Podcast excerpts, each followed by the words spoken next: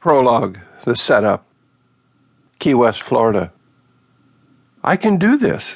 He needs to know, Eva Winslet thought as she drove her BMW sedan to the parking lot of the Frost and Gilbert Yacht and Charter Sales. Her hands were moist. She looked frequently in the rearview mirror. Her heart was pounding. What if he doesn't know? Will he get angry? Suddenly, her demeanor changed. Who cares what he thinks? Damn it, it's time to take charge of this situation. Her chin raised and her hands grasped the wheel with confidence. She entered the main office and asked to see Mr. Alan Frost. The secretary smiled and nodded. I'll show you to his office. He has only a few minutes before he leaves for lunch. Alan Frost looked up when the secretary tapped on the door and asked if he was able to see a visitor. I'm free for a few minutes, he said, spotting the attractive redhead behind her. Please come in, Miss Eva Winslet. Miss Winslet, have a seat. What can I do for you? She turned to watch the secretary close the door. I'm sorry to disturb you at work, but I have some personal business to discuss with you. Alan's left eyebrow went up slightly. Personal? Perhaps we should discuss this over lunch. I'm buying, he said with a warm smile. He watched her squirm a little. His sales training told him she had something she considered important to say. Wanting to take control of this encounter, he said, How about we meet at La Te Da's restaurant in fifteen minutes? Personal matters should have a more congenial atmosphere.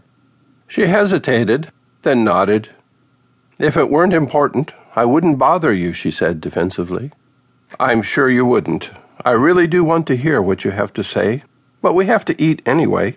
Alan's eyes locked on hers, and she felt her face grow warm. See you there, he said. Alan told his secretary he would be out for about two hours. This should be interesting, he thought, as he made his way down Duval and parked close to the La Te Da restaurant. He sat down at a table in the garden area by the pool. He told the waitress, I'm expecting a lady friend to join me, but I will have a carafe of your white wine, two glasses, and the cheese platter to start. Eva arrived a few minutes later, saw him in the back garden, and walked back to seat herself at the table. Now, Miss Winslet, what can I do for you? I'm going to cut to the chase, Mr. Frost. Your wife is fooling around with my husband. Okay, Frost said slowly, his brown eyes narrowed. Miss Winslet, this comes as no surprise to me.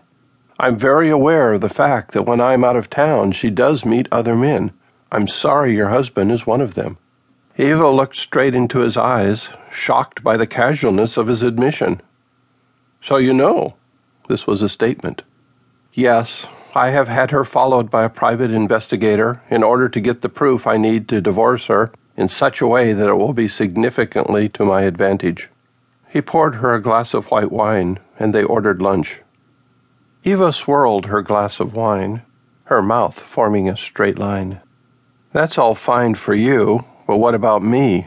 My husband is a very jealous man. He threatened me.